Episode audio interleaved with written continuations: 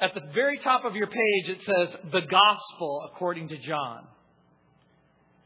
Within the first 400 years, they had added the word the gospel, but in the original Greek manuscript, it just was entitled according to John. And then hundreds of years later, it would say the gospel, the good news about Jesus Christ. And in chapter 1, verse 1, it says, In the beginning was the Word, and the Word was with God, and the Word was God. He was in the beginning with God. John's Gospel has been called the best book about Jesus. And I think for good reason. It is the best book because of the person that it proclaims, Jesus, because of the promises that it promotes, that you can have life in Jesus, forgiveness of sin, and because of the protection it provides, truth, freedom from error, an accurate account of the identity, the mission of Jesus. Before we dive into verses 1 and 2, I want to talk a little bit about the purpose of John's gospel. And for that, you're going to need to go to John chapter 20, verse 31. And I sort of want you to put your finger there or a bookmarker there, make a place there, because in John chapter 20, it gives us the purpose. In verse 31, it says, But these, concerning the gospel, and this gospel in which we're reading, but these are written that you may believe that Jesus is the Christ, the Son of God, and that believing you may have life in His name. So John's Gospel has a twofold purpose. One is evangelism. The other is apology or defense or the defense of the faith. John's gospel is a declaration that Jesus is the Christ. It's an invitation to accept him as both Christ and Lord. And John's desire is that the reader note, believe that Jesus is the Christ. You're going to see that word believe and belief more than 100 times in the gospel. And when you see the word believe, think in your mind, trust in, rely on, cling to. It doesn't simply mean to intellectually accede to the facts or to simply acknowledge that something is true, but it means to embrace it in such a way that it changes your life. Believe that Jesus is the Christ, the Son of God. And that belief, that confidence, that trust results in forgiveness of sin and, and a transformation of heart and life in His name. I also want to remind you of something else about this gospel. John's gospel is both the most loved gospel in the Bible and the most hated gospel in the Bible. What's interesting to me is it's loved and it's hated for exactly the same reason. It is loved because it is the most pure, the most simple, the most basic declaration concerning the identity of Jesus, His mission, His destiny, and your opportunity to have a right relationship with God in Christ. And because it is the most simple, and because it is the most basic, and because it is the most straightforward offer of hope, for those people who hate hope, they hate this gospel. By the way, how many of you would go on record? You don't, you don't have to if it's not true.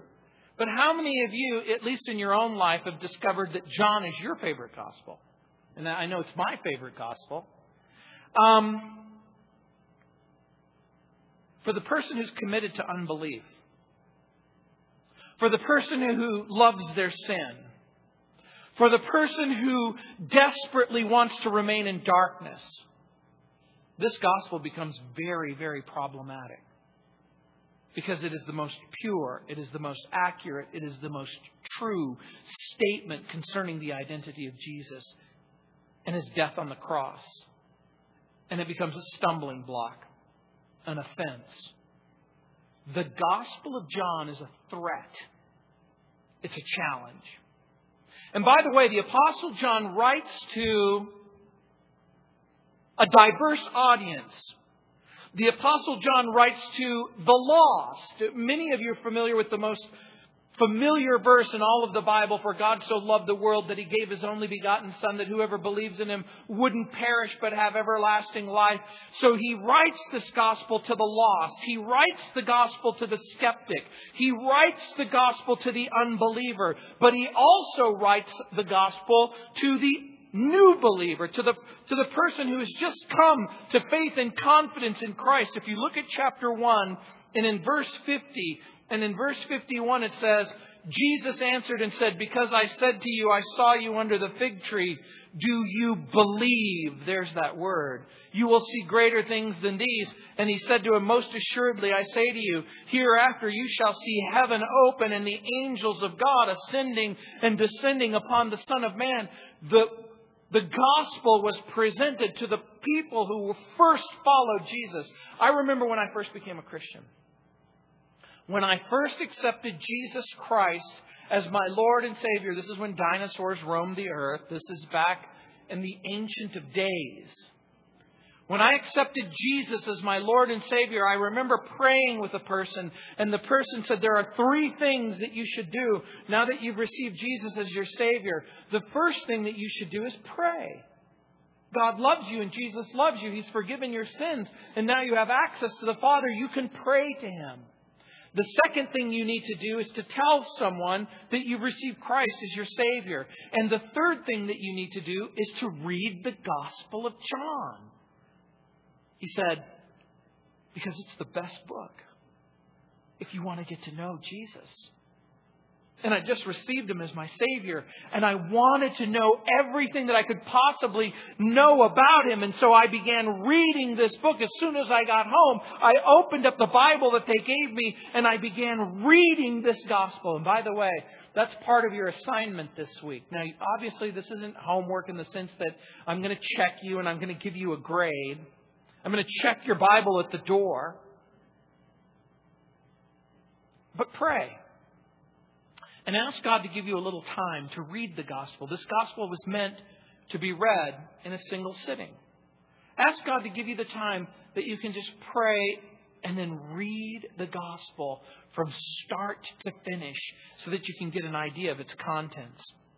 So the apostle John writes it to the lost in chapter 3 verse 16, to the skeptic and the unbeliever in chapter 20, to the new believer in chapter 1, to the philosopher in, in chapter 1 verse 1 when it says, in the beginning was the Word, and the Word was with God, and the Word was God. John goes on record in the very first sentence about the identity of Jesus, that Jesus is an uncreated creator.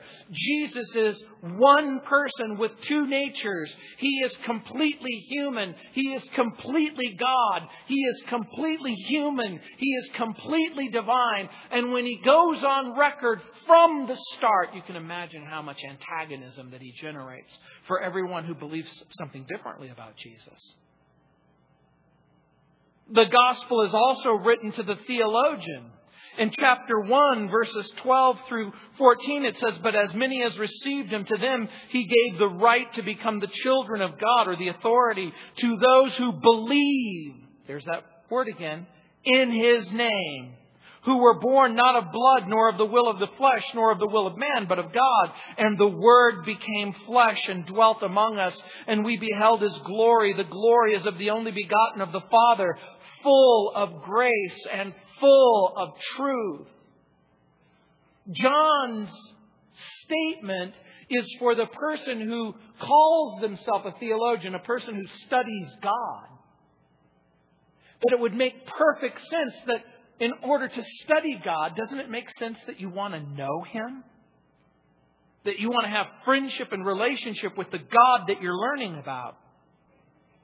It's been said of the Gospel of John that the waters are shallow enough that a child can wade in them and deep enough for an elephant to drown in. Do you remember when you were a kid and you were first learning how to swim? Remember as a child, you would get into the shallow end of the pool. And remember wading in. You're, it's, it's all a brand new experience. You're into the water and it comes up to your knees and then it comes up to your waist and then it comes up to your chest and then it comes up to your chin and then it comes up to your mouth and you realize that you can still breathe through your nose and you begin to walk a little bit deeper and a little bit deeper and then you begin to bounce on your toes and you're bouncing up and down in the pool, seeing just how deep you can go before you can't go any further. That's exactly how the Gospel of John is. It is as simple, so simple that a child can understand it, and it is so complex that after walking with the Lord Jesus Christ for more than 34 years, I still don't understand this gospel. It's the gospel of simplicity.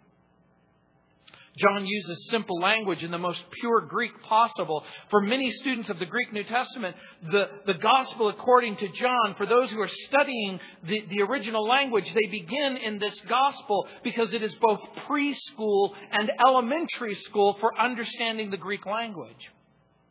Matthew's gospel seems to have been directed at the Jews. Mark's gospel was written for the Romans. Luke's gospel for the Greeks.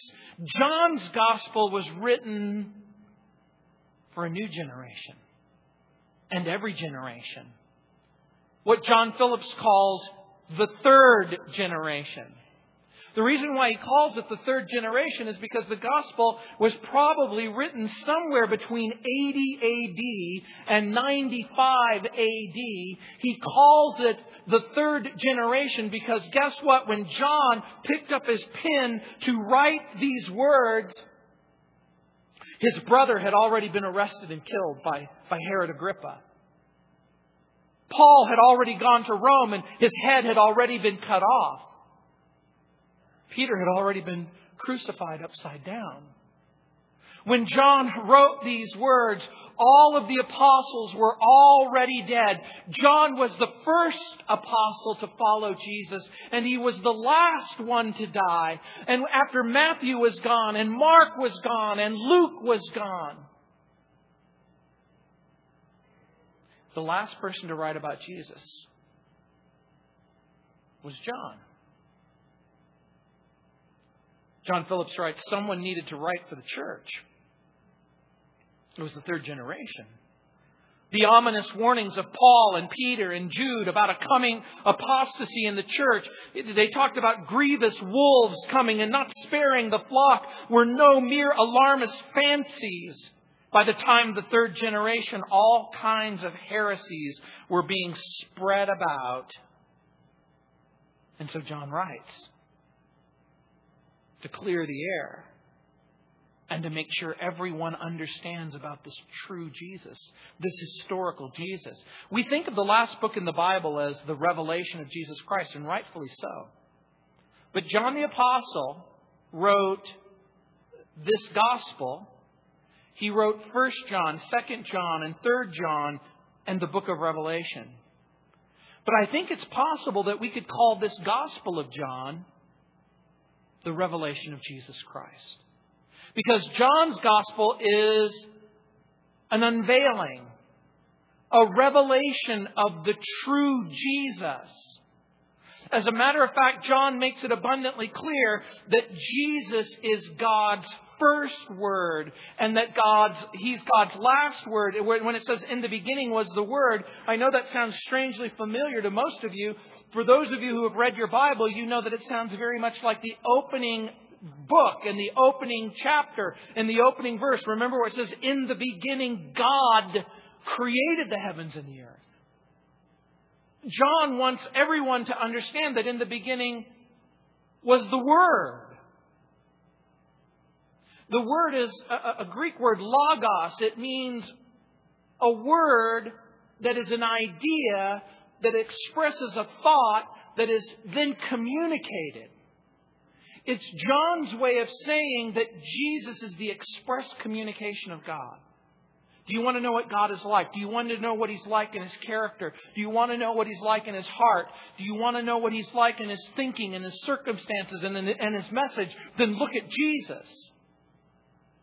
And so G- John points out to people that Jesus is the very revelation of God Himself. We might even outline the Gospel of John in terms of belief and revelation. In the first chapter, we see the witnesses to the revelation of, of Jesus Christ. And we're going to look at John the Baptist, and we're going to look at some of the other apostles and disciples, and, and the calling of the apostles and disciples. In the second section, we see the revelation of Jesus, the Son of God, in chapter 2, verse 1, all the way to chapter 3, verse 21. As we continue our study in the Gospel of John, we're going to see the revelation of Jesus, the new master, in chapter 3, verse 22. The revela- revelation of Jesus, the living water, in chapter 4, verse 1. The revelation of Jesus, the authority and the power over life, in chapter 5. The revelation of Jesus, the bread of life, in chapter 6.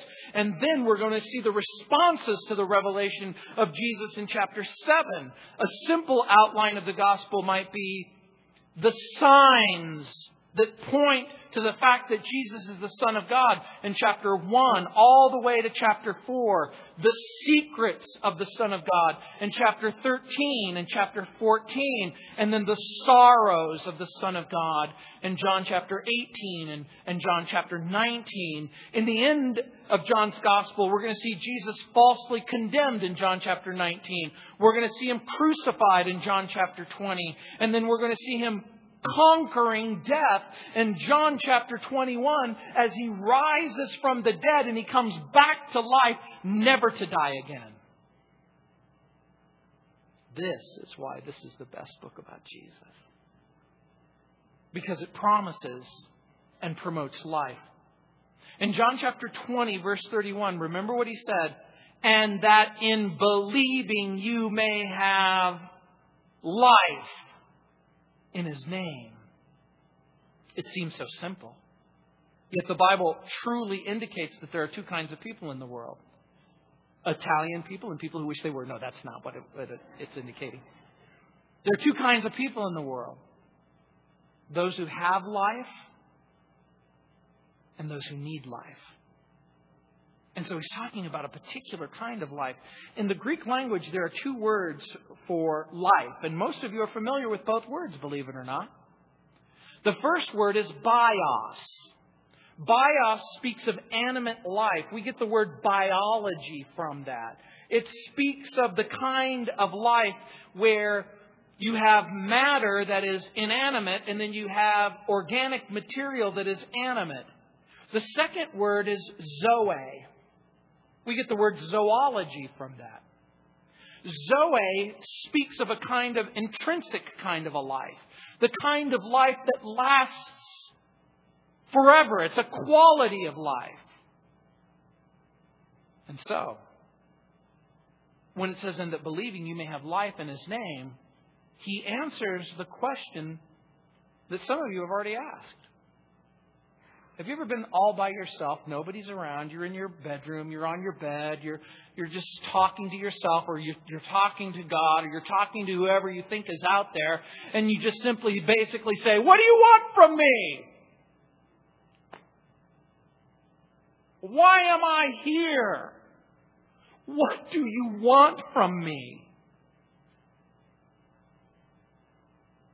He wants to know you and love you and have friendship and relationship with you. Here's what He wants from you to be your Lord, to be your master, to be your Savior, to be your friend, to be your constant companion. I'm going to say something a little rude, and I hope you're not offended. It may be that for some of you, your whole life, your purpose in life is simply to serve as a warning to others of what not to do. But I hope that's not the case. I hope that's not true. I hope that your whole purpose in life isn't simply to serve as a warning, but it is, it is to walk in friendship and fellowship with God. I once asked a person, I, I said to them, What is it that you want? And, and he said, I, I don't know what I want, but I know that I won't be happy until I get it. And I said to him, You know what that is? Even though you don't know what it is that you want, what you want is forgiveness of sin. What you want to have is a right relationship with God. What you want is that the, for the darkness to go away and for the fear to go away and for the emptiness to go away. God tells us what He wants. When He was speaking to Moses in Deuteronomy chapter 10, verses 12 and 13, Moses, speaking for the Lord, said, And now, Israel, what does the Lord your God require of you? But to fear the Lord your God, to walk in all his ways, to love him, to serve the Lord your God with all your heart and with all your soul, and to keep the commandments of the Lord and his statutes, which I command you today for your good. Moses was giving a summary, a simple summary, easy to remember. He was basically saying, number one, listen carefully to what God says. Number two, obey His commands. Number three, love and worship Him with all of your heart. This same God is the same God who's spoken of in verse 1 and 2, in the beginning was the Word, and the Word was with God, and the Word was God. In verse 1, when it says, In the beginning was the Word, and the Word was with God, that word with is very interesting in the original language. It's the Greek word pros. P R O S. It is a word that speaks of proximity. The idea is you are eye to eye, nose to nose, mouth to mouth, face to face. Have you ever said to someone, Get out of my face? You're typically speaking of the fact that they're very close to you. That's the proximity that is spoken of here. In the beginning was the Word, and the Word was with God, and the Word was in fact God. John's Gospel is the Gospel of the revelation of the Messiah. John's gospel shows the Old Testament prophecies having their fulfillment in Jesus.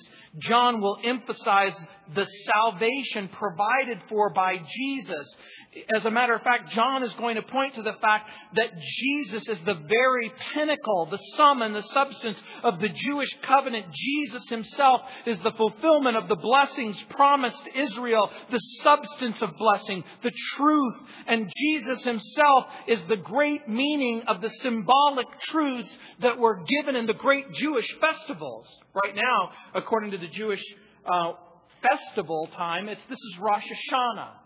These are the series of, of, festivals that lead up to the day known as Yom Kippur, which was the day, the holy day of atonement, when the priest would go into the temple and he would go into the Holy of Holies and he would offer the sacrifice of blood. John is going to point out that Jesus is the sum and the substance and the fulfillment of all of those festivals. And some conservative scholars suggest that the gospel was written sometime between 80 and 95 AD. This is sometime between the reign of either Titus, Domitian, Trajan, excuse me, I missed one, Nerva, or Trajan. There's this span of time. We know again that John, late in life, goes to Ephesus and he writes these words. We know that he lived into the reign of the Emperor Trajan, which began about 98 AD. Clement of Alexandria, who died in 212 AD, said, and I quote, Last of all, John, perceiving that the external facts had been made plain in the Gospels, being urged by his friends and inspired by the Spirit, composed a spiritual gospel, unquote. John wrote it. Fragments of this gospel were found in Egypt in 1925. As a matter of fact, the oldest papyri fragment of the Gospel of the New Testament was found on a mummy in the deserts of northern Egypt. It was a little girl. And we know that she was buried during the reign of Antoninus Pius, who lived about 138 AD, within two generations of this gospel circulating. The gospel had already circulated. It had already made a difference. Some family in the northern part of Africa had read it and wept over it and used it, and then they used a fragment of the gospel to provide a pillow for their little girl who had died. You want to know what the fragment said? It's found in John chapter 18. I want you to imagine that there is no Matthew, there is no Mark, there is no Luke, there is no John. And all we know, all we know, all we know about Jesus is from this little fragment that was found being used as a pillow for a dead little girl. In John chapter 18, in verses 31 and 33, this is what the fragment said.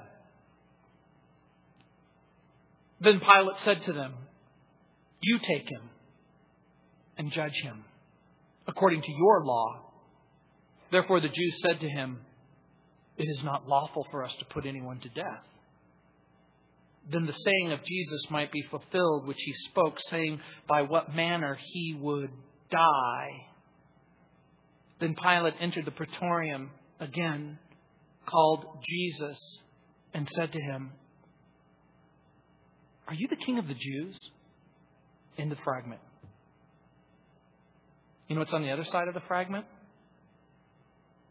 Verses 37 and 38. Look. Pilate therefore said to him, Are you a king then? Jesus answered, you say rightly that I am a king. For this cause I was born, and for this cause have I come into the world, that I should bear witness to the truth. Everyone who is of the truth hears my voice. There is no Matthew. There is no Mark. There is no Luke. There is no gospel. There's nothing. There's nothing. That's all that we know. What, what can we glean from just that tiny bit of information? Put on your CSI Littleton hats for just a moment.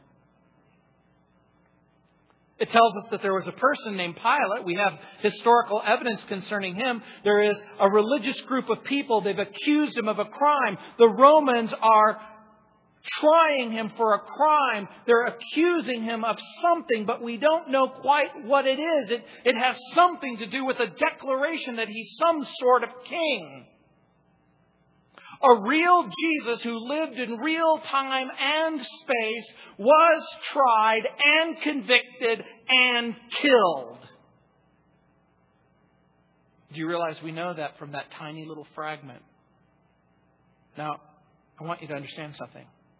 There are three other fragments that we have that date from the middle of the second century AD that contain the entire Gospel of John.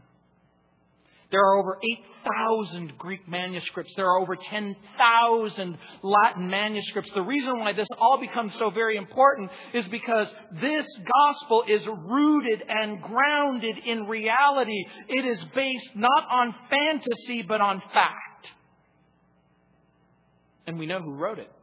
It was written by the Apostle John. He was the son of Zebedee. His brother was James. There's a clue that's given to us in chapter 1, verse 35, where it says, Again, the next day, John, speaking of John the Baptist, stood with two of his disciples. Those two disciples were followers of John the Baptist. And it says, and looking at Jesus, he walked and he said, Behold the Lamb of God. Later on in chapter 1, we're going to discover that one of those disciples is Andrew because he went and found his brother Peter. All of the evidence points to the fact that this other person who was with him was John, the son of Zebedee, because he found his brother James. Do you understand what that means? It means that the person who wrote this book was the, one of the first people to follow Jesus and was one, it was the last person who walked and talked and cried and lived with Jesus and who died. Don't you think he's the best source of information about the life of Jesus?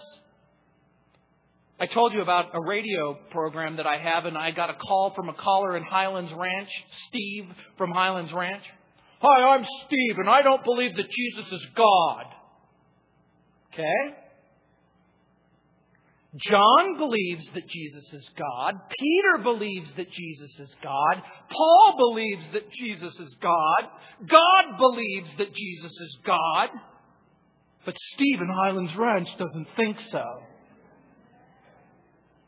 Does it seem to make sense to you that Stephen Highlands Ranch is the best source of information concerning the identity of Jesus? John even writes about it in John chapter 1 verse 1. That which was from the beginning, which we have heard, which we have seen with our eyes, which we've looked upon and our hands have handled concerning the word of life. It's John's way of saying, I was there. I touched him. I walked with him. I wept with him. Everything that I'm telling you about, I saw. An early church father, Irenaeus, who was the bishop of Lyon in AD 177, wrote, John, the disciple of the Lord, who reclined on his breast, himself issued the gospel at Ephesus. John wrote it. Church tradition places John in the last days of his life. Remember, we just went through the little epistle to the Ephesians. And so in the last years of his life, John went to Ephesus, and, and there he taught, and there he preached, and there he wrote. Jerome gives us a moving picture of the aged apostle in Ephesus in his, in his commentary on the epistle to the Galatians. He writes, and I quote, When he tarried or stayed at Ephesus to an extreme old age, and could only with difficulty be carried to the church in the arms of the disciples, and was unable unable to give utterance to many words, he used to say no more at their several meetings than this Little children, love one another. At length, the disciples and fathers who were there, wearied with hearing always the same words, said, Master, why dost thou always say this? It is the Lord's command, was his worthy reply. And if this alone be done, it is enough. Unquote. It was his, his way of saying, whenever they had to have church and they would bring the apostle John out and they were waiting, okay, this is the last living person who walked and talked and lived and loved with Jesus. What do you have to say? Love each other. And what else? Pretty much it. Do you know what's important about that message? The message never changed. The, the message never changed. God loves you. Jesus loves you. He was manifest in the world. God brought him here so that he could live the life that you could never live. He's, he died on the cross for you. He rose from the dead to declare His love to you. It never changed. John writes with an intimate knowledge of his life.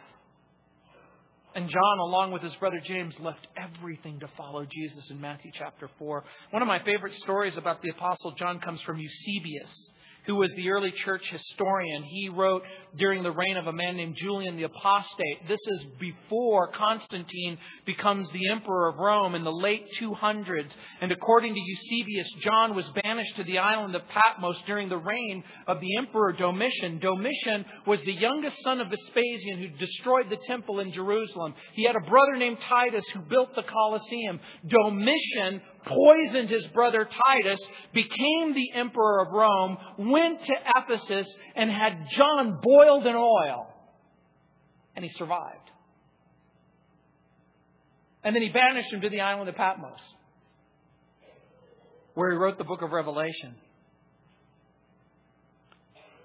William Barclay, who was a lecturer at the University of Glasgow, in his Gospel of John, Volume 1, and I'm going to quote it at length, writes, because this is my favorite story, quote, In the same passage, Eusebius tells a characteristic story about John, a story which he received from Clement of Alexander. John became a, kind of bishop of Asia Minor, and he was visiting one of the churches near Ephesus. In the congregation, he saw a tall and exceptionally fine looking young man, and he turned to the elder in charge of the congregation and said to him, I commit that young man into your charge and into your care, and I call upon this congregation to witness that I do so.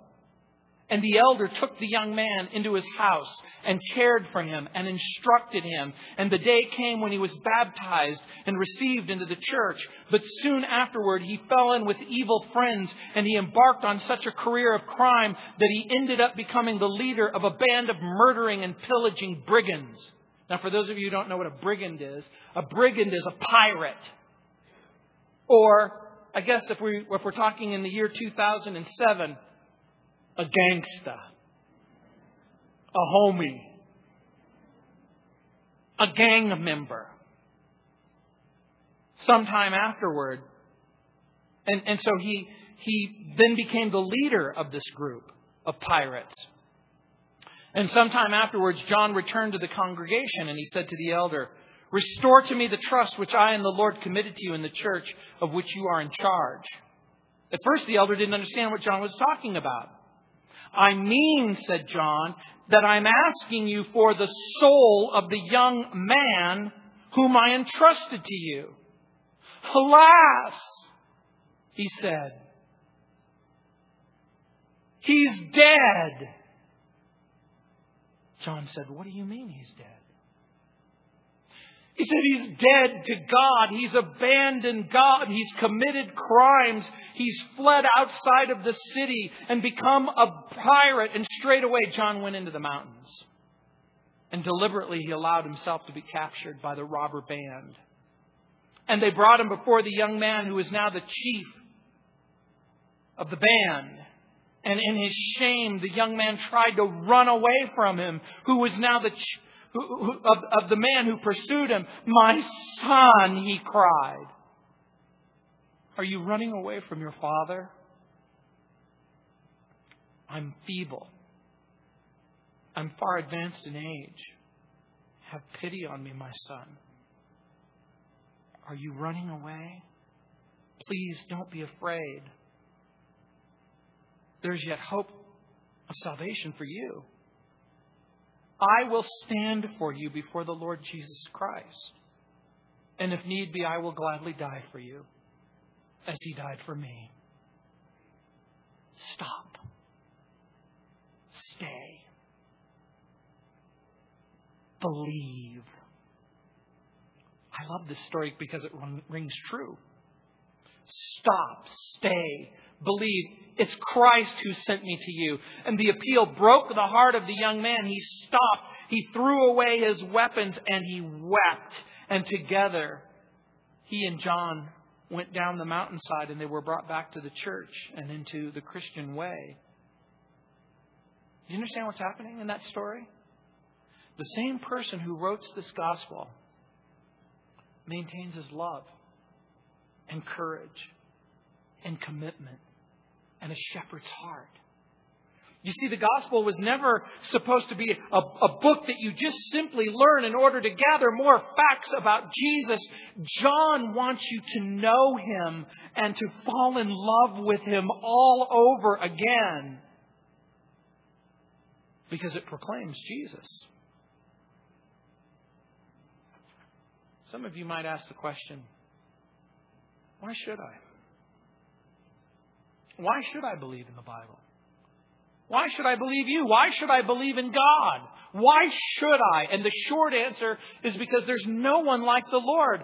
In 1 Samuel chapter 2 verse 2 it says, No one is holy like the Lord. There's none beside you, nor is there any rock like our God. You exist to know God and to have fellowship with Him. Your sin has separated you from God.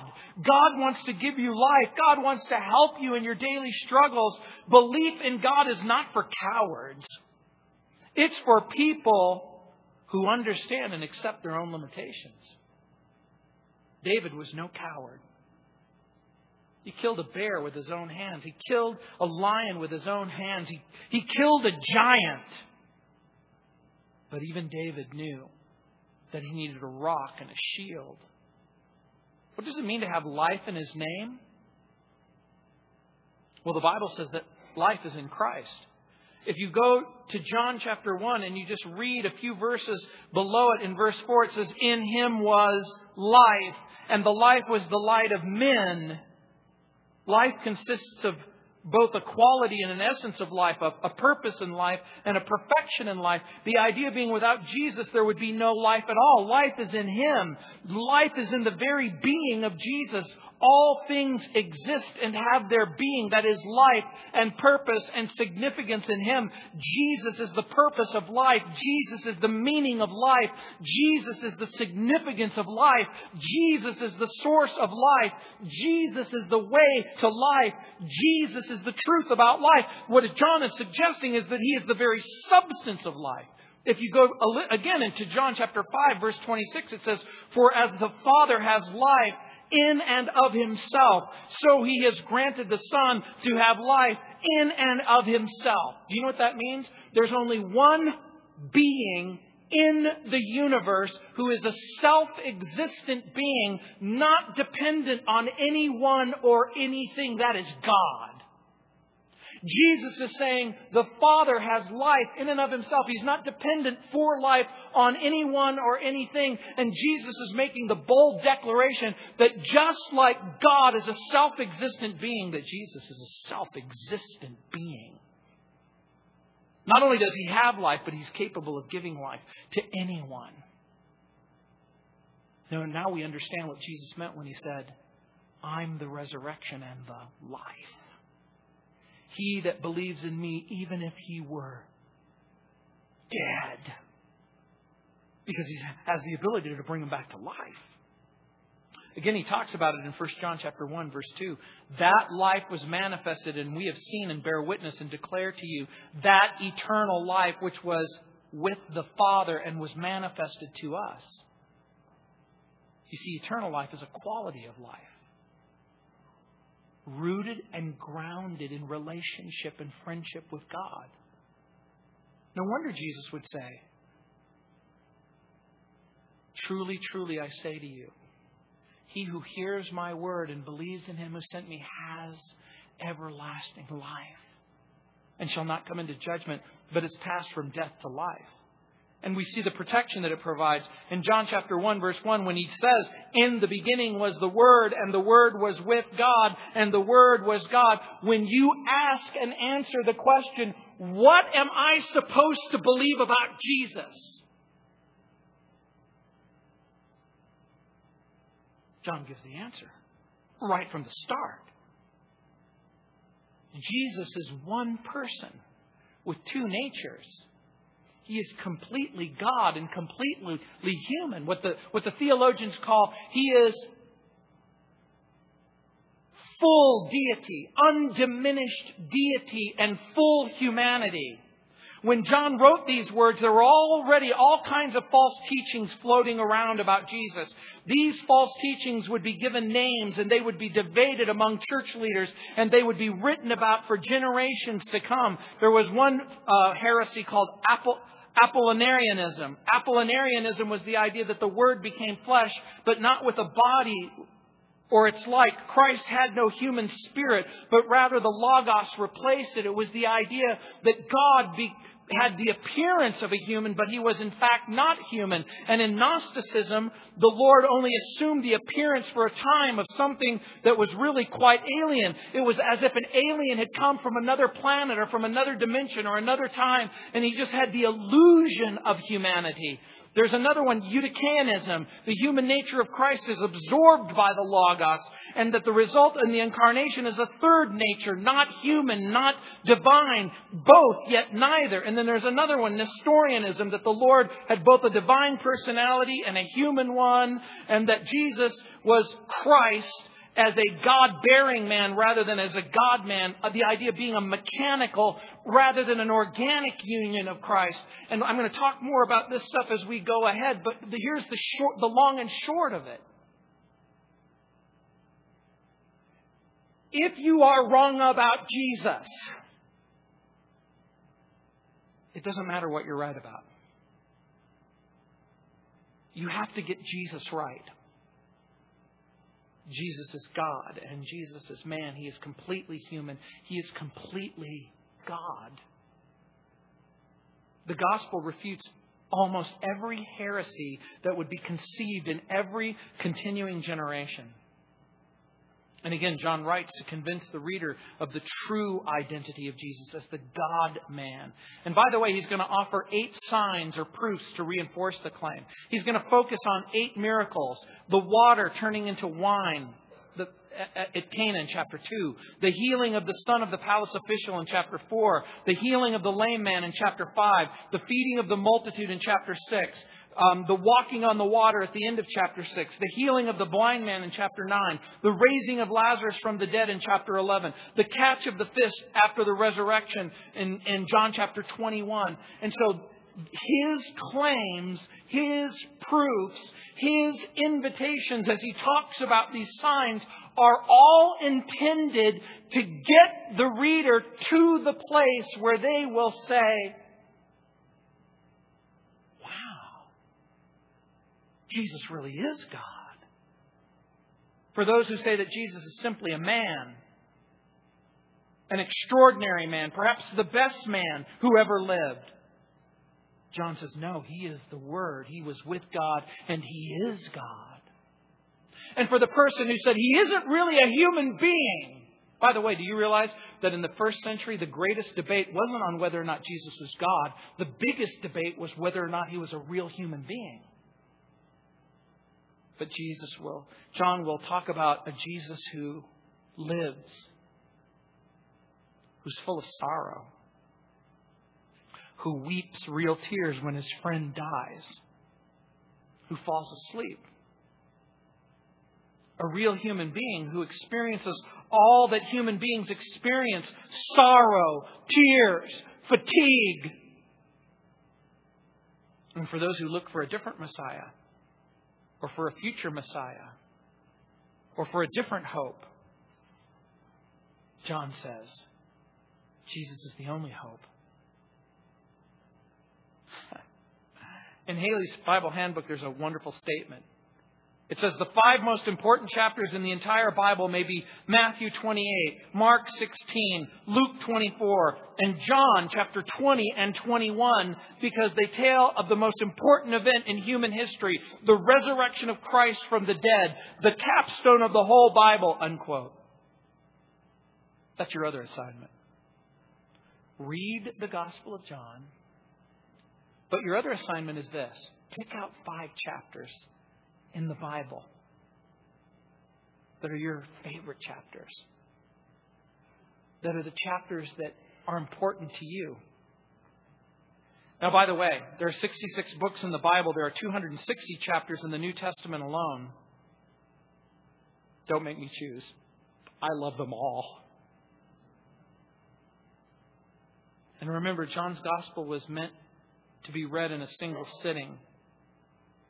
Whatever else John is saying about this gospel, he wants to demonstrate and then illustrate the deity of Jesus to show that he is God. And that when you understand that because he is God, he's able to forgive you, to cleanse you, to change you, to transform you, that you embrace faith. It's really that simple and that complex. But that's our introduction. Let's pray. Heavenly Father, Lord, we pray again that as we read this gospel, that we would come to not only know and love more and more the person it proclaims, Jesus, but that we would embrace the promise that it proclaims that we have life, everlasting life in Jesus and the protection that it provides. Truth, that we can know the truth. How can I know what's real, what's true, what's right, what's wrong? And that, that John has given us an accurate statement, a fully trustworthy account of the life and the ministry and the words of Jesus. And so again, I pray for that person who's wandered far away from you like the story of John. They've run away and they've decided to live their own life. Lord, I pray that even now, John, through the pages of history, would run into the mountains and find them and tell them that Jesus loves them and that the message hasn't changed and that He's still willing to forgive them and He's still willing to restore them. Heavenly Father, I pray that you would remind that person of your deep and abiding love.